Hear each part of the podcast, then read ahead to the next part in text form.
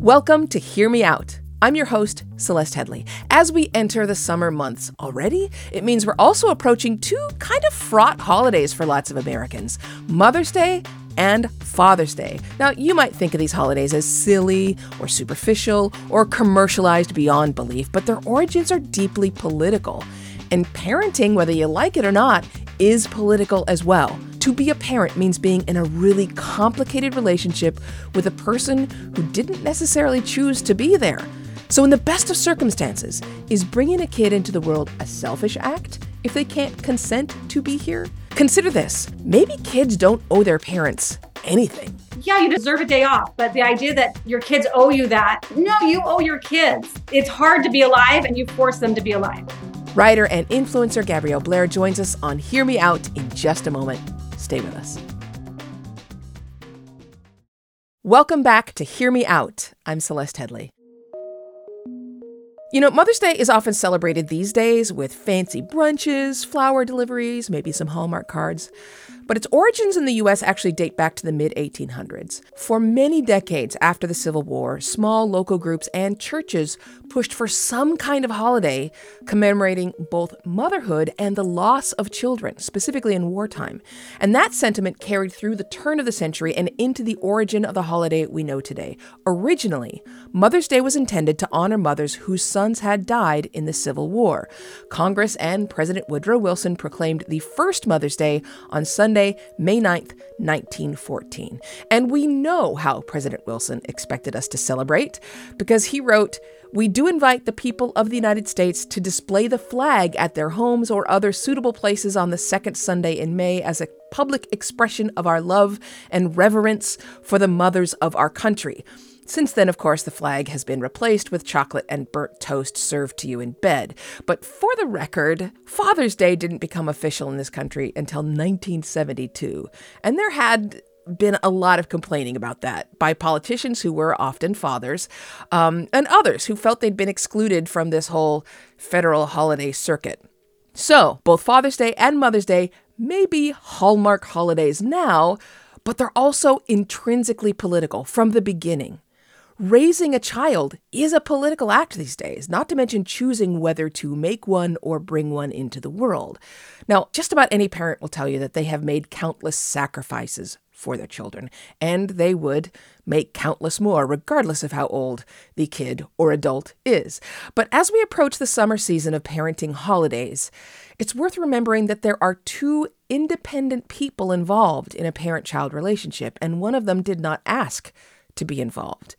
We know what parents owe their kids, though that's up for debate by some people, of course. But the question we want to ask is what do children owe their parents? And is it an inherently selfish act, in at least some sense, to bring a child into the world in the first place? So, to tackle that, we are joined by Gabrielle Blair, founder of DesignMom.com and author of Ejaculate Responsibly. Great way to start this conversation. Welcome. Thank you for having me. I'm So glad to be here. So, for those who don't know about your work, tell us what you do. Well, I am a mother of six. So, if we're talking about parenthood and being making selfish decisions to, to have kids, I have experience with that. I founded Design Mom in 2006, and I've been working online, writing, um, designing since then. And Design Mom is still going strong It's a blog and on social presences. But um, I'm also an author. The book you mentioned is my second book, and it's been really fun to promote it. It's starting a lot of great conversations. Yeah, and it's kind of like the the perfect hear me out premise, right? This spicy, controversial opinion, possibly unpopular, and then it's like, wait, hear me out, and you make a really good argument, which which brings us to the the opinion that you bring to us today, which I mm-hmm. know is going to immediately catch the ears of a number of people. And your argument is that children don't owe their parents a damn thing right? That's right. okay. Why do you say this? Well, it starts with this. Your your kids didn't have a choice to be here. You forced them to come here. You literally forced them to come to your family and they didn't get to choose you as parents. They don't get to choose the town they live in. They don't get to choose whether or not, not they have siblings or what the birth order is of the siblings. They they don't get to choose the socioeconomic status that they grew up in, the the geographic location, the country. They, they really have no choice in any of this. And you force them there. And the reason you force them there, in my opinion, is for selfish reasons. You want a child. You want to raise a child. You want the experience of raising a child. Whatever, whatever is motivating you, it's you want that. You want that, and so you have the child. Um, so you, it's this selfish act ultimately. And and I, again, I have six kids, so I've done this selfishly six times. Um, and I get it. It's like it's evolution. It's how we, you know, uh, continue the human race. This is, this is how it works. We have these instincts to procreate and raise children. Um, great, terrific, but that doesn't change the fact that your kids didn't have a choice to be here. And we hope they love being here. We hope they love life and that you do everything possible to make a, a terrific life for them where they get to grow and thrive and and love their life. Uh, but we know that's not always the case. A lot of people don't love their life, don't love the situation they grow up in, um, have a lot of trauma and grief because of it. And they have to work through that as adults or even as children, they have to start working through that. And the idea that um, children owe their parents something is, for me, it just feels illogical. If I force someone to be somewhere, the idea that they owe me something just doesn't make sense to me. I owe them, they don't owe me. Okay, so I don't know yet if I agree with you or not. So I want to kind of pick apart exactly how far this goes. Let's right. start with religion because you're you okay. are Mormon, right?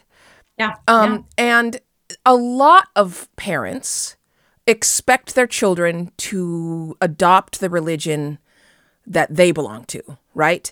And are disappointed um, and view very and, and express that disappointment in a very number of ways, some of them quite harsh, when kids don't. So you're right. part of your opinion is saying kids don't need to believe what you believe. Uh, I mean, for sure, 100%. And we know statistically they don't. Children, you know, are leaving religion, not just Mormonism, all religion yeah. in droves and droves. Gen, Gen Z is just not going to be as religious as their parents were. So for sure, they don't have to believe that. And if it doesn't make sense to you, I feel like an illustration that makes it maybe a little more clear is that if you are a family in America and you, you're a Christian family and you adopt a child from a a country that practices Buddhism primarily, and then you're going to force that child to grow up as a Christian. Why? Like, why, why, why would they automatically be a Christian? Like, there, there's no reason. They, culturally, they don't come from that. Historically, they don't come from that belief system. Why do they owe that to you? That is, it's just so bizarre that we would force that on anyone. So for sure, your children don't have to believe what you believe. And hopefully you're a good person who believes good things and maybe your children will believe those things too. But the reality is in lots of cases, we don't want children to grow up believing the things their parents believe. There's those, those images of, you know, white moms yelling at Ruby Bridges as she's being integrated into a school. And those moms raised kids. Those kids are still alive today. Some of those moms are still alive today. We hope those kids are not on the same wavelength as their parents. We hope those kids became adults who believe something very different from their parents. Religiously, that wouldn't be any different. Like if your religion's teaching horrible things and you don't agree with those things, we hope you're speaking out about that, disagreeing with it, being vocal about that, choosing another religion or, or no religion if that's what's best for you. So oftentimes the disappointment that parents feel in their kids when they believe something very different is expressed as dishonoring their ancestors. What would your grandmother say, right? And in some cases that can be positive. Like I even though we are our family's black and Jewish, I would never say the n-word because my grandfather would be I can picture his face. So how does that affect this idea of honoring those who've come before you? I can't speak to a culture of we must honor our ancestors because it's not a culture that's American, really. that's not an American. I mean, like if I'm thinking of my Asian friends who some of them have come from cultures that really, really like honor their parents. And I don't know that I was raised in that kind of culture. But I can also say you want to treat people with a baseline of respect, whether you're related to them or not. This is like, oh, there's a human being in front of me that is experiencing um, life and I'm experiencing life. And how do I treat them with a with respect or just as a human being? um, certainly your children would owe you that, right? I mean, like, there's no reason to be cruel to someone for any reason. Like that, that that's not a that's nothing that we need to do. Um, but the idea that we owe a big Mother's Day gift or um, that we should be fawning over our parents, I don't think our kids owe us that.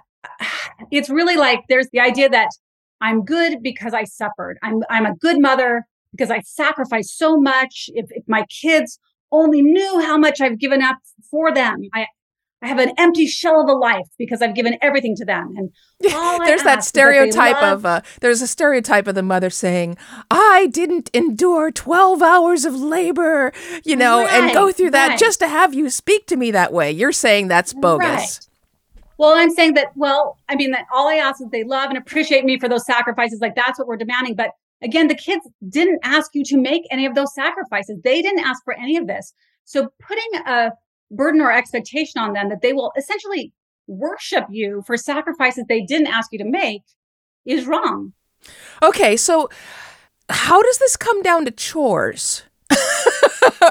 right? So um, right, yeah. right. So here's what the best case scenario is that you love your kids, that you love them right now for who they are right this second, that you love them and you treat them with respect and you treat them as their own human being, and that you're not just trying to relive your childhood through them, you're not trying to force expectations on them that they're going to become, uh, they're going to reach a certain level of education or they're going to become a big athlete or, you know, whatever it is that's in your head, that you have no expectations there, that you just love them and that that you're giving them all the tools they need to, you know, live a, a happy life. Like ideally, that's what's happening. And part of that would be, hey, you live in a household if you live in a household, whatever the household is, you've got to contribute as a member of the household. So that's true if you have roommates. That's true if you're living alone. If you're the member of the household, you've still got to contribute. So part of that contribution is we take care of our things. That's that's uh, that's how we, that's part of having a good life and part of having good tools to become a happy, healthy adult is knowing how to take care of our things, which is chores. That means we take care of our house. We don't have huge piles of dirty laundry. We don't let mold grow on the dishes in the sink. You know, these are things that we do to again have a healthy, happy life. And and as members of a household, we contribute to that. So that's how I see chores playing into that. Not um, you have to do this because I'm your parent, but you have to do this because you're a member of this household, essentially. Right. Right like you're a human that lives on the earth and this is how we live as humans so this is this is the deal. And and there is some apology in there like and if you hate it if you hate every part of this that's on me. I, I you know I, I forced you to be here Interesting. All right, we're going to take a quick break and then we'll come back because I there are still some layers to dig into here with Gabrielle Blair. Her opinion is kids don't owe their parents a gosh darn thing. You're listening to Hear Me Out, and I'm Celeste Headlee. We'll be back in just a moment. When you need mealtime inspiration, it's worth shopping Kroger, where you'll find over 30,000 mouthwatering choices that excite your inner foodie. And no matter what tasty choice you make, you'll enjoy our everyday low prices, plus extra ways to save, like digital coupons worth over $600 each week. You can also save up to $1 off per gallon at the pump with fuel points. More savings and more inspiring flavors make shopping Kroger worth it every time. Kroger, fresh for everyone. Fuel restrictions apply. And we're back. This is Hear Me Out, a podcast from Slate. I'm Celeste Headlee, and we are talking to Gabrielle Blair today. She has brought this really kind of fascinating opinion. For me, this is especially surprising coming from someone who comes from a religious background and a religious household, which is that kids don't owe their parents anything. And Gabrielle, I, I say it's surprising coming from a religious household because that's often where we hear about what you owe to your parents. Honor thy father and thy mother, right? Isn't that a commandment? One of the, one of the Ten Commandments, right? Yeah. Um, I'm a Buddhist, and even I know that. Um, so, uh, I, I, want I want to dig into this a little bit further in terms of what this means for the child and their relationship to their parent. So, if they don't owe their parent anything, how does that play out when parents expect them to do well in school, for example, expect them to get their homework done? Who are they doing that for if it's not to meet the expectations of their parents? The worry as a parent that your child gets good grades is because you're thinking of their future and you're worried that they're they're closing some doors let a lot of that go like again that's you as a parent putting a burden on them of course, you want them to get good grades because the more doors stay open. But if they're not getting good grades, something else is going on there. What's happening? Uh, why aren't they getting good grades? it's not because they're not trying to please you. It's something else is happening, something socially. Maybe they're bored. Maybe they need a different learning style. Maybe they're not getting along with their teachers. Whatever. There's some other reason they're not getting getting good grades. Not because they're trying to mess up their future. Not because they're trying to uh, destroy you. You know, they just um, there's going to be some other reason there, and that's the thing to worry about if they're if they're not getting good grades. Not some demand that they honor you by getting good grades. That's I, to me, that doesn't make sense at all. Interesting. I mean, I, I, you're kind of winning me over here a little bit here, but let me go to the other end of life because I'm going to be yeah. honest with you. Um, that you know, there was a, a a man on our street who very elderly. He got COVID. He never quite recovered from it, and every time I'd mm. see him in any way, shape, or form struggling, I would think, where are his children? I know he has children. Yeah. Why aren't they watching out for him? I was wrong, by the way. They absolutely were. I just wasn't seeing it. But don't we have a responsibility to our families? Um, isn't there something inherently human about having a family member that you watch over for and nurture and take care of? I mean, yes, I hope so. Like, again, in the best case scenario, you have nurtured and loved and taken care of your kids. And as you grow old, you continue having a great relationship with them and they don't necessarily think of it as a burden to take care of you. They just want to take care of you. You have a great relationship in the same way you'd want to take care of a dear friend or a, any other loved one. Um, when we see a parent sort of abandoned by their kids, I were they ever close? I want. I, wonder. You know, I wonder were they were, they, were they ever close? Is this a relationship that was ever good? How often did they see each other? Or is this what, a relationship where the kids basically, as soon as they became adults, said, I'm not interested. I didn't like anything you kind of gave to me, any expectations you put on me. I don't really want to be invested in this in this relationship. You don't really get to speak, see the grandkids. We're kind of done. Although that um, that could be the kid's fault. I mean, that doesn't have to be because of something the parent did or didn't do. True some of this is a lottery, right? You don't get to pick your kids any more than they get to pick you. Yeah. So you could just have a crappy kid. Um, but the idea that like I'm going to have kids, you hear people say I'm going to have kids because I want someone to take care of yeah. me old age. You hear that you don't get lot. to have that expectation. You don't know, you know, are your kids going to outlive you? Are you going to have a kind of relationship where they can take care of you? Are they going to be in a stable place in their own life where they have the the ability to do that for you. I mean, the idea that we would just expect that again doesn't make sense. In an ideal world, it wouldn't be an expectation. It would be just a lovely thing that happened because you invested in them without expectations, just because you loved them and wanted the best for them. And again, weren't doing it because they'll turn around and do it for you in old age, but just because you love them. And then hopefully they return the favor. But if we had a culture, and I'm thinking of America here, where we were living, you know, three and four generations together, I may have a different take on this. I may feel like, oh, it's different. It's a different relationship, but we don't have that. We, we raise our kids in isolation. It's super weird. I don't love it. Me either. And it's really expensive. Like we live a lot longer than we used to. And from 75 on, it seems to get incredibly expensive medically. And maybe your kids are having to work full time to carry your medical bills or whatever it might be. It, it's just this expectation that they owe you that is just not true. Your your kids, well, we know legally they don't. They can just say, yeah, no, we're done, and then you're just out of luck. Um, but emotionally, they also don't owe you that. I don't want them to be cruel to you. I don't want them to be jerks to you. But you don't want them to be cruel or jerks to anybody.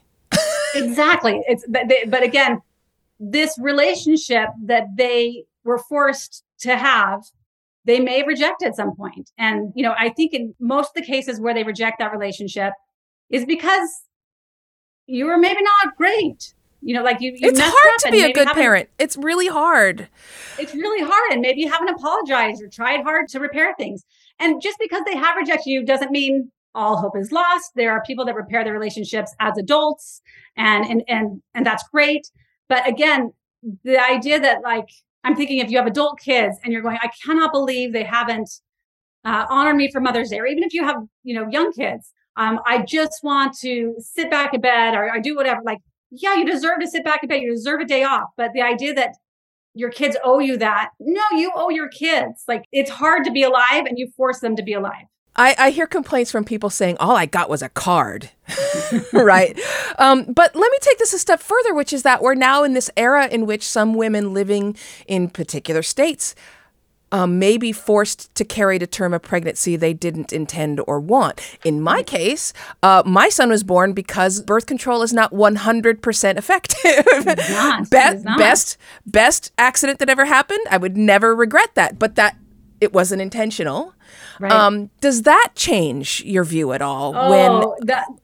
I mean, I don't know if you've read the stats on it, but uh, the the outcomes for kids who were not wanted, who were basically like forced to to a pregnancy that was basically forced to happen, it's not great.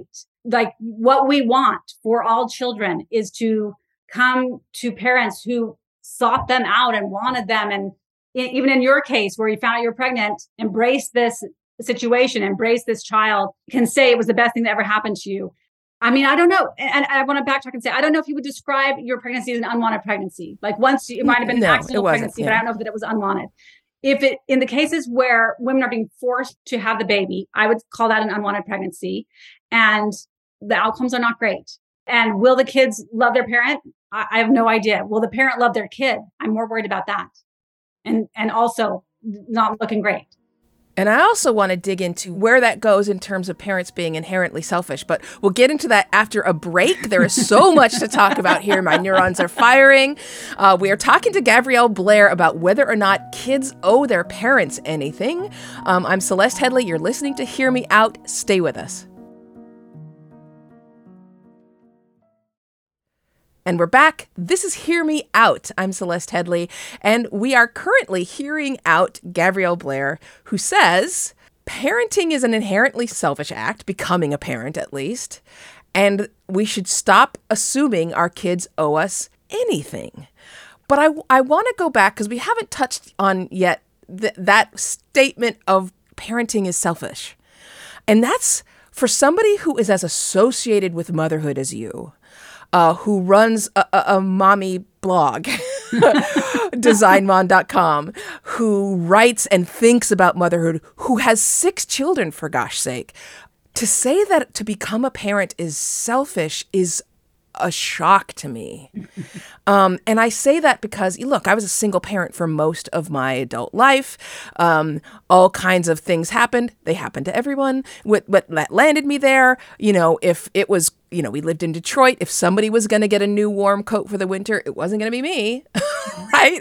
If somebody was going to get new clothes at, at, at, the beginning of the school year, that was not going to be me. Uh, if we were going to have a dinner, it was almost always going to fit his tastes Uh, rather than the other way around. You have to sacrifice. You sacrifice so much for your children. So, how would you suggest I reconcile this? For me, motherhood involved so much sacrifice with your idea that becoming a parent is selfish. I love the question. I can start by saying I didn't really develop this line of thinking until I mean, I want to say it's been the last 10 years. I already had all my kids. My youngest is 12, you know, like, so this was this wasn't i don't think i walked into parenthood thinking about this at all. Um, and and i understand that that not everyone will experience this but i think of the examples you just gave which are excellent. I feel like you're describing a good parent. Your child needs a coat. You again force them to be here. Yes make sure they have a coat. You know do whatever you can. Whatever abilities you have make sure that you're you're you're helping your child. That's that seems like what you owe them in my mind. And those sacrifices are are big. And i try to tell people to take parenthood super seriously. There's a chapter in my book where i say we don't talk about how dangerous pregnancy and childbirth are. And then it follows up with we don't talk about how difficult and just unfathomably difficult motherhood is and parenthood is. So i totally understand that. And i think it's something that we do treat really casually. Um, and I certainly approached it very casually. Like, of course, I'm going to have kids. And I grew up in a big family and I loved it. And so I want to have a big family. And my husband also had a big family. And, and we never once considered, like, hey, pregnancy is really dangerous. Maybe I shouldn't be risking my body like this. Like, it just didn't even occur to us. And um, anyway, so I think as a society, we do approach all of this too casually, that we should be talking very seriously not just about the dangers of, you know, the physical dangers of pregnancy and childbirth, but how hard parenting is. It is so hard. Um, and it does require so much sacrifice and just so much time. And you can't you can't really quantify it and you like try and write down everything it involves and it's like it's impossible. It's just it's just so all encompassing. But again, your kids did not ask you to do that. Your kids did not say, "We want you to de- dedicate the next 20 plus years of your life to me that you chose to have this baby. Like this is, and not you, I, I chose, not just you. I mean, I chose to have six babies. So if I'm mad that I need to make sure my kids have a new coat, where I feel like that's a sacrifice, it is, but I chose that. I chose that. Um, I chose to have kids. I chose to live a life where I was going to need to make sacrifices. There are plenty of people who know they do not want to make those sacrifices and choose to have a child free life and more power to them. They're, they are more uh, mindful going in than I certainly was. You know, that, that they say, Hey, I've seen it. I see parenthood. I see what that looks like and I'm opting out. We're getting towards the end of this conversation. I feel like this is a good place to go because um, child free living for women is not uncontroversial. True so often we hear quite blatantly politicians and religious leaders saying, This is our duty. We yeah. see throughout history women without children being seen as undervalued, not fulfilling their purpose on the earth. That's still happening today. Uh, mm-hmm. Women are constantly asked as soon as they get married, Are you going to have kids? Um, when are you going to have kids? How many kids are you going to have? Um, it's assumed often that if you're in your 30s or 40s as a female and married, you have kids.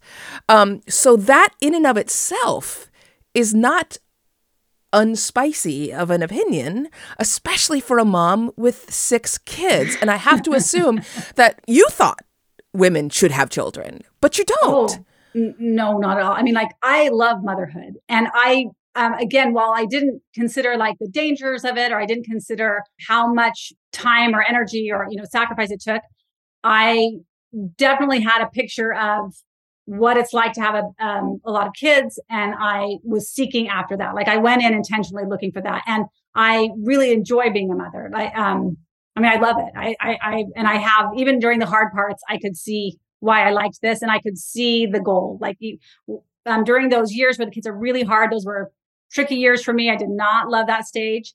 Um, but I could see that picture of yes, but then they're all going to grow up and we're all going to, you know, everyone will be able to talk at some point and um, use the potty on their own and make themselves a snack and it's going to get better.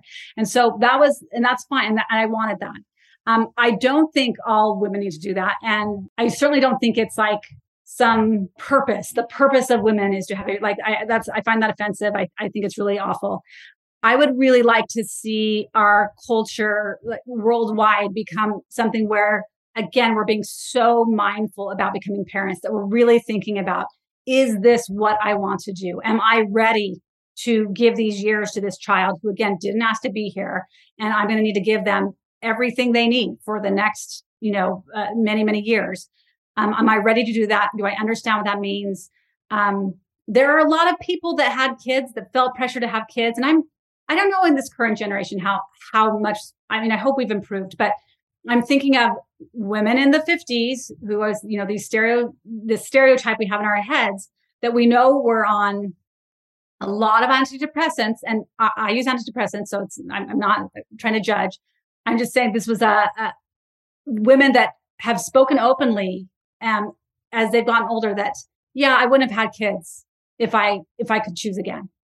Um, there were people that really shouldn't have had kids, or people that are maybe they're a narcissist and they just shouldn't have kids. Like they're not going to be able to parent in a way that they need to. Um, we work from the assumption that everyone should have kids. You know, I say we, like I'm thinking as a culture, we just need to have kids. Everyone should have kids. Kids is the best. Families are the best.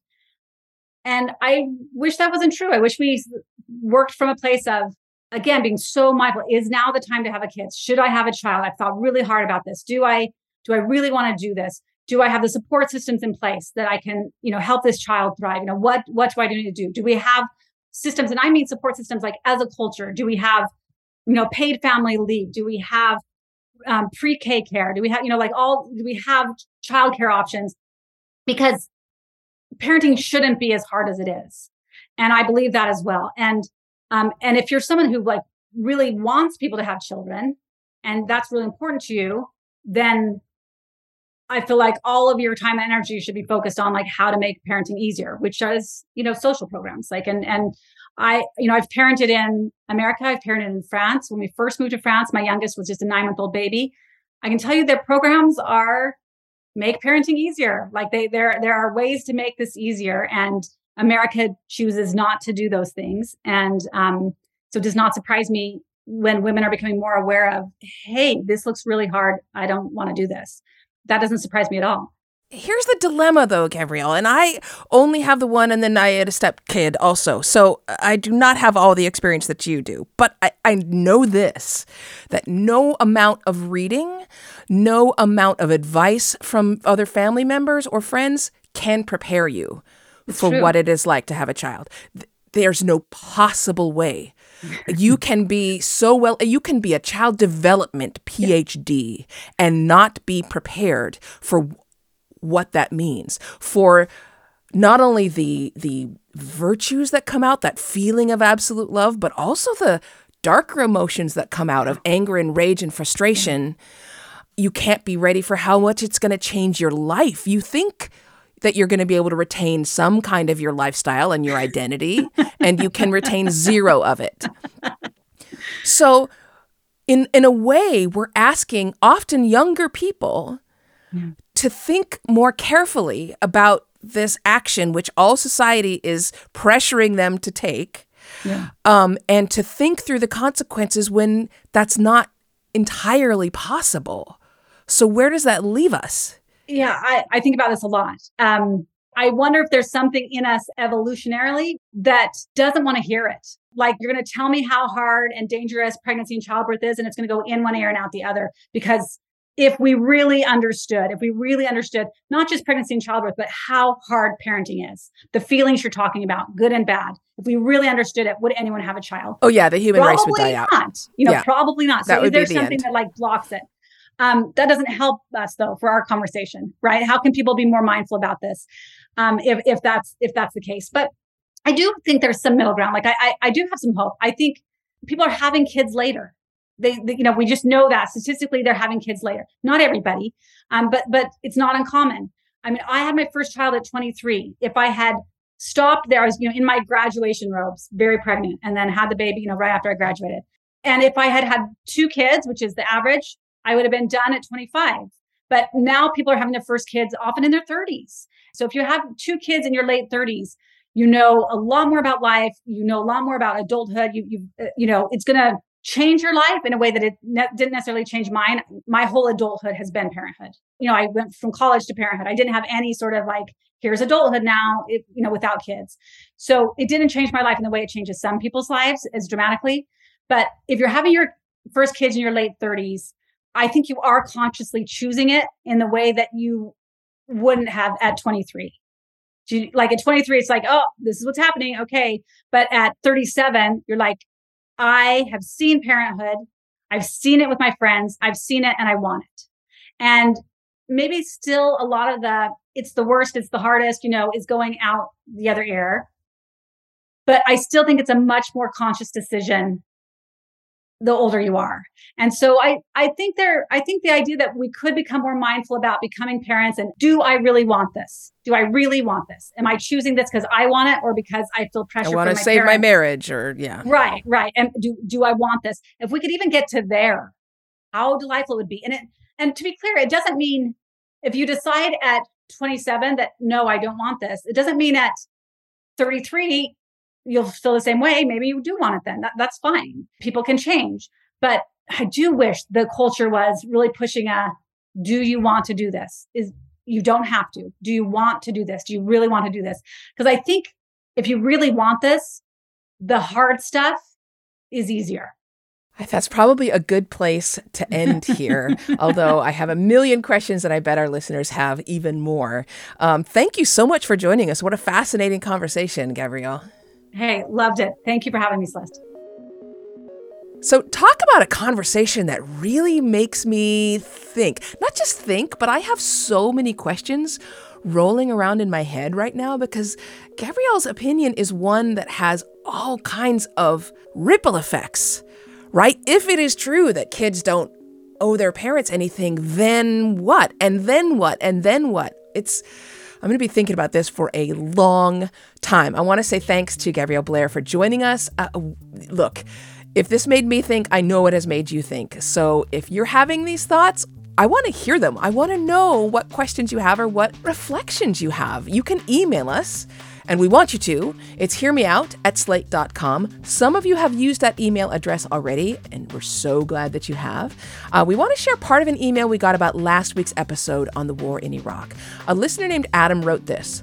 I'm an Iraq War veteran, one tour, very beginning of the war. Some of what Faisal said did ring true to me. No one mentioned us tossing out candy from our care packages to kids, and I don't remember anything about how Iraqis came up to us, kissed the tips of their fingers, stomped their feet, and would say, Down Saddam to us. He's right, Saddam had to go. But the way we went about it, it needs to be addressed that it was more than just faulty intelligence. That's a lazy headline. Thank you so much for writing in, Adam. Um, if you're listening and you have feelings about Iraq or parenting, or maybe a topic that you want us to tackle, we would love to hear from you. Again, our email address is hearmeout at slate.com. Hear Me Out is a podcast from Slate. The show is produced by Maura Currie. Ben Richmond is the Senior Director of Podcast Operations, and Alicia Montgomery is VP of Slate Audio. I'm your host, Celeste Headlee. Until next time, speak your mind, but keep it open. This is the story of the one. As a maintenance engineer, he hears things differently. To the untrained ear, everything on his shop floor might sound fine, but he can hear gears grinding or a belt slipping. So he steps in to fix the problem at hand before it gets out of hand. And he knows Grainger's got the right product he needs to get the job done, which is music to his ears. Call, clickgrainger.com, or just stop by. Grainger, for the ones who get it done.